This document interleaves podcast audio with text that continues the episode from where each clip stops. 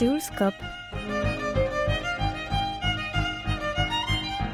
Bonjour à tous et merci de nous rejoindre pour ce nouveau numéro de Séoulscope présenté par Amélie Brissot.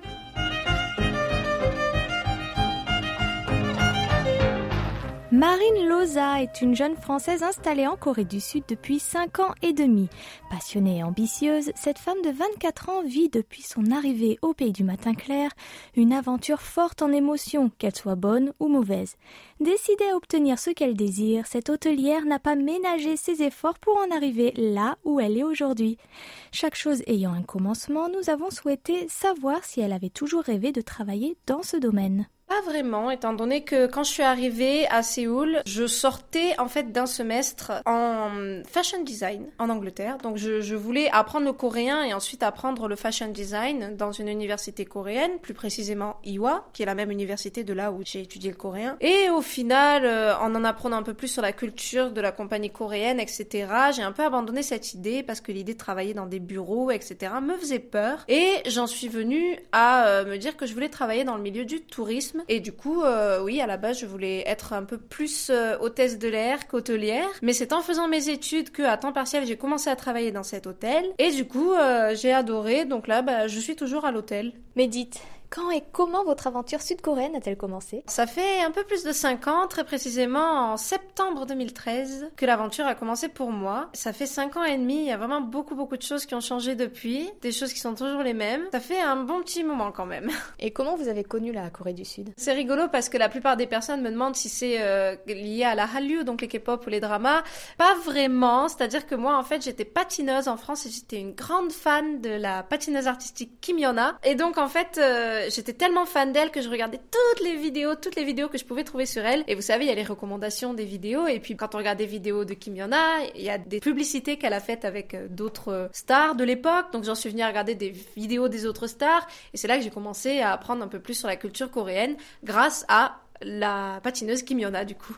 Depuis votre arrivée au pays du matin clair, il s'est passé beaucoup de choses, hein, vous l'avez dit, dans votre vie.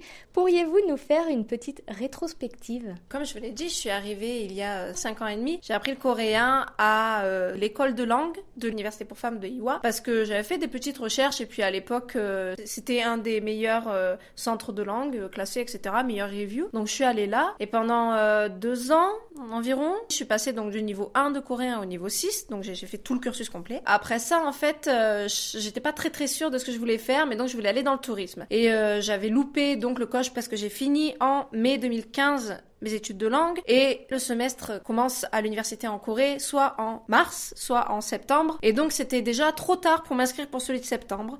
Donc euh, je me suis rabattue sur une autre université, l'université Hanyang Women's University, Hanyang Yode et, et je suis arrivée un jour trop tard. Donc euh, et ben en fait je suis restée six mois un peu en tourisme en fait à faire des allers-retours avec le Japon etc. Et euh, au bout de six mois donc j'ai pu me faire un vrai visa d'étudiante et j'ai donc fait ce qui est l'équivalent du BTS, ça se fait en deux ans. Et donc moi j'ai choisi euh, hôtellerie et tourisme international. J'ai fait un semestre en plus, deux ans et demi, comme je l'ai dit tout à l'heure, tout en travaillant en parallèle à l'hôtel. Et du coup, dès que j'ai eu fini l'école, il aurait fallu que je fasse tout de suite un visa de travail, mais il y a eu quelques petits problèmes pour avoir ce visa de travail, ce qui fait que là on est actuellement en février et c'est là et seulement là que je viens d'obtenir mon visa de travail alors que j'ai fini l'école l'année dernière en août.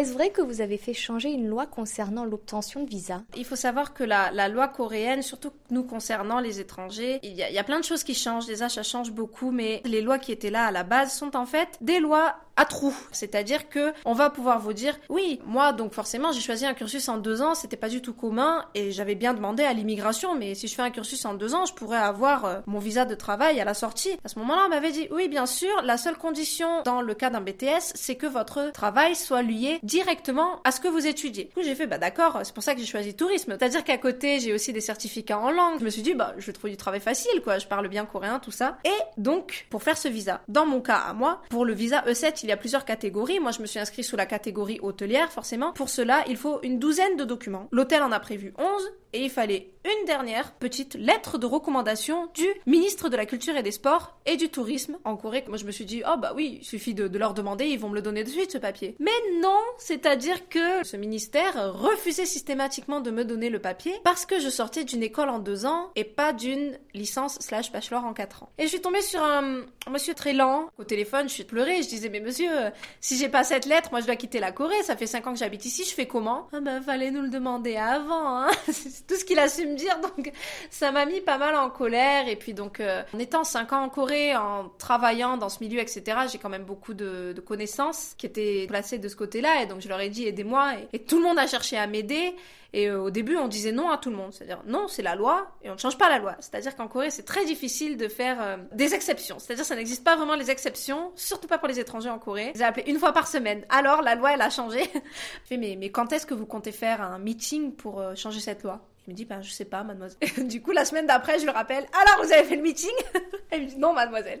Donc c'était assez, c'était presque comique, quoi. Donc ça a commencé en juillet de l'an dernier, on les appelait toutes les semaines, une personne différente, en leur disant, vous changez quand la loi? Et donc on les a bien embêtés. C'est en septembre qu'ils nous ont dit, le mois dernier, donc en août, nous avons envoyé la demande de changement de loi. En gros, ils nous ont dit, arrêtez de nous appeler parce qu'on peut plus rien faire pour vous, il suffit d'attendre que le ministère des lois euh, accepte ou pas le changement de loi. moi, quand j'ai entendu ça, je me suis dit, bah c'est fini, enfin le ministère des lois a d'autres chats à fouetter que de faire ça. Je comprendrais très bien que, en plus, cette loi, elle était faite un peu pour moi et peut-être pour une, autre dizaine de personnes à tout casser. J'étais déjà en train de me dire qu'il va falloir que je quitte la Corée en mars, donc à la fin de mon visa euh, de fin d'études. Soudainement, la loi a changé en novembre, c'est-à-dire que le ministère des lois a approuvé la loi et du coup, euh, on va envoyer juste après euh, Solal, on va envoyer les papiers à l'immigration et si tout se passe bien, eh ben, je devrais avoir mon visa d'ici 2-3 semaines.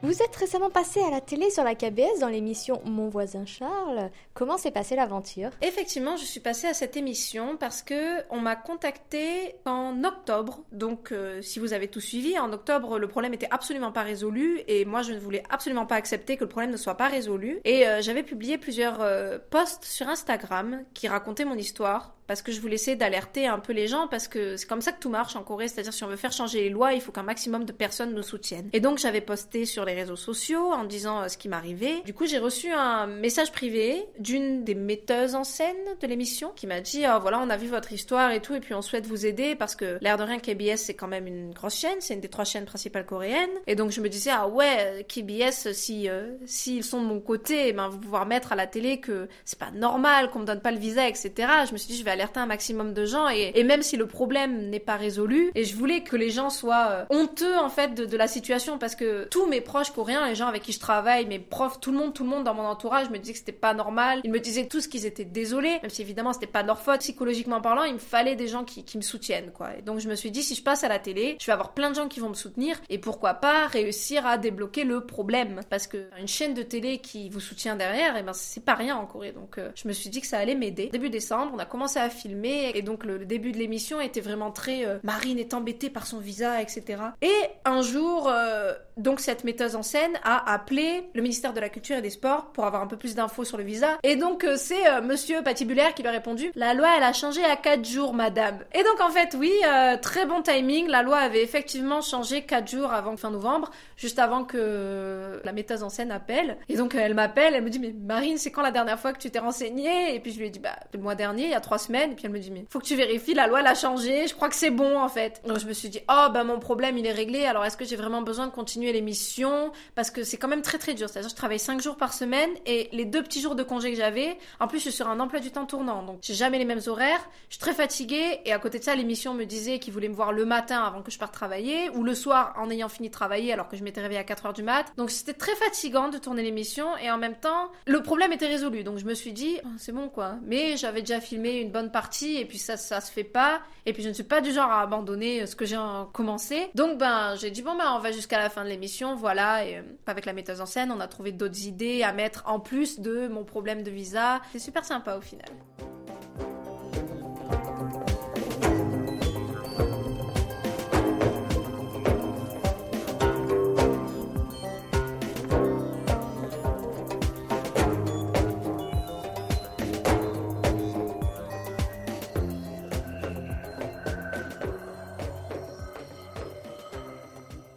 Et là, nous avons pu voir votre passion justement pour la couture dans cette émission. D'où tenez-vous ça Que concevez-vous Quand j'étais en France, en fait, je suis très touche à tout et je suis très manuelle. J'aimais bien le dessin. Je voulais absolument pas en faire mon métier, hein, mais mon, c'était mon passe-temps favori. Ma mère faisait de la couture et euh, quand j'étais petite, euh, sur toutes les photos, c'est des habits que ma mère m'avait fait. Et en France, euh, il y a une petite dizaine d'années maintenant, le cosplay était très à la mode et moi j'aimais beaucoup la culture japonaise, etc. Donc je faisais des habits de personnages de, de manga, comics, etc. Enfin, c'est très large le cosplay. Et donc, je recréais des vêtements selon des images déjà existantes. Et après, je suis arrivée en Corée. Forcément, j'avais pas le matériel pour. Et puis, j'étais très occupée à apprendre le coréen. Donc, pendant un an et demi, deux ans, j'ai un peu mis ça entre parenthèses. Et quand j'ai commencé euh, l'école, l'université, j'ai une copine qui aimait bien euh, le Japon, etc. Une copine coréenne. donc, en fait, euh, elle voulait faire du cosplay aussi. Et elle s'était acheté une machine à coudre qu'elle savait pas utiliser. Alors, moi, j'ai dit, bah écoute, pour t'apprendre la couture, il y a rien de plus simple que des lignes droites. Moi, je te propose, on fait des handbooks pour la vie de tous les jours. Donc, dans du coton, des tissus Liberty, etc.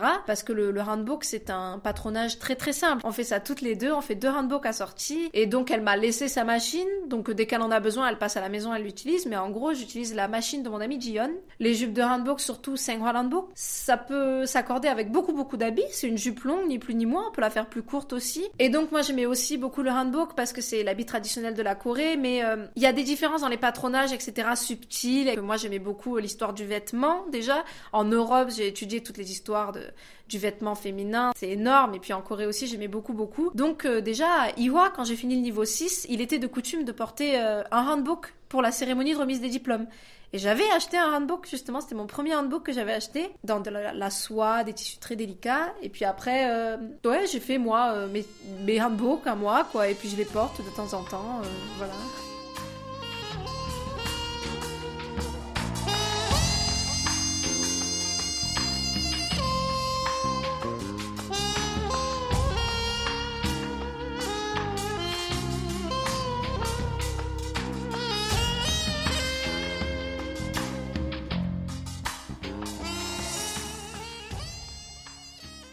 Avant Mon voisin Charles, vous êtes déjà passé à la télé, n'est-ce pas? Oui, c'est vrai, parce que comme je vous l'ai dit, il y a eu un petit temps entre le moment où j'ai fini l'école de coréen et où j'ai commencé l'université. Et donc, il fallait bien que je survive et euh, je me suis mis à faire des tournages par-ci, par-là. Donc, j'ai commencé avec des tournages de drama et de films, etc. Parce que j'avais un visa qui me permettait de faire ça. Et j'en suis venue à faire plusieurs émissions de variété. Entre-temps, je suis arrivée à faire euh, l'émission Abnormal Summit, Dam, qui était donc une émission euh, très masculine. C'était rassembler des hommes de, plusieurs pays et de les mettre autour d'une table et de les faire débattre sur plusieurs sujets. Et euh, à la saison 2, ils ont commencé à faire venir des femmes donc de différents pays, en tant qu'invité juste pour cette émission. En ce même temps, appelons une fille algérienne et une fille chinoise. Et c'est ce jour-là que j'ai fait l'émission, donc numéro, l'épisode numéro 155 de l'émission, qui était un débat sur le mariage, l'âge du mariage et ce genre de choses. Et puis, euh, bah, j'ai un peu gagné de notoriété parce que bon, c'est une émission tout en coréen et débattre en coréen, ça demande quand même un certain niveau. Je me suis fait plein d'amis. Donc oui, c'est une de mes expériences à la télé. Ouais, si j'ai encore l'occasion, après, si, si jamais l'idée revenait à KBS de faire un Mignon de l'Essoda, c'est discussion entre jolies filles. C'était il y a déjà plus de dix ans cette émission. C'était il y a dix ans qu'elle s'est terminée. et c'était une émission où en fait ils faisaient inviter des, jeunes filles de tous les pays et puis leur poser des questions, mais assez simplettes. Alors que moi j'aimerais bien que cette année, en revenant, enfin cette année ou l'année prochaine, ils refassent ce type d'émission, mais en laissant la parole aux femmes sur vraiment des sujets importants comme euh, les, les disparités de salaire entre les hommes et les femmes en Corée, la place de la femme en Corée, etc. Même le mariage, euh, selon comment on aborde le sujet, ça peut être très intéressant aussi. Si jamais vraiment il revient l'idée à QBS, je suis disponible pour euh, débattre de ce genre de choses. Vous avez mes contacts? enfin voilà quoi. et pour terminer, quels sont vos projets pour cette année et pour votre avenir en Corée du Sud? Eh ben écoutez, pour cette année, euh, j'aimerais bien euh, continuer de travailler dans l'hôtellerie, voir ça, là où ça m'amène, parce que bon, évidemment, je, je suis une career woman, donc moi j'aimerais bien monter en grade déjà et euh, il faudrait voir, euh, ouais, voir jusqu'où ça m'amène, déjà monter en grade et puis voyager. Toujours voyager plus. J'ai beaucoup voyagé l'an dernier. Euh, cette année, là, j'ai encore plein d'idées de destinations où je veux aller. Ouais, recommencer à m'amuser avec la couture, notamment. Recommencer à avoir des loisirs. C'est tout ce que j'avais abandonné un peu parce que j'étais tellement occupée et stressée à cause de cette histoire de visa que j'ai laissé tomber et la couture, et la danse, et le vélo. Donc maintenant, je vais pouvoir recommencer à faire tout ce qui me plaît et même plus. Et voilà, me faire encore plus d'amis, voyager encore plus tout en continuant à travailler et pourquoi pas euh, recevoir une promotion Pourquoi pas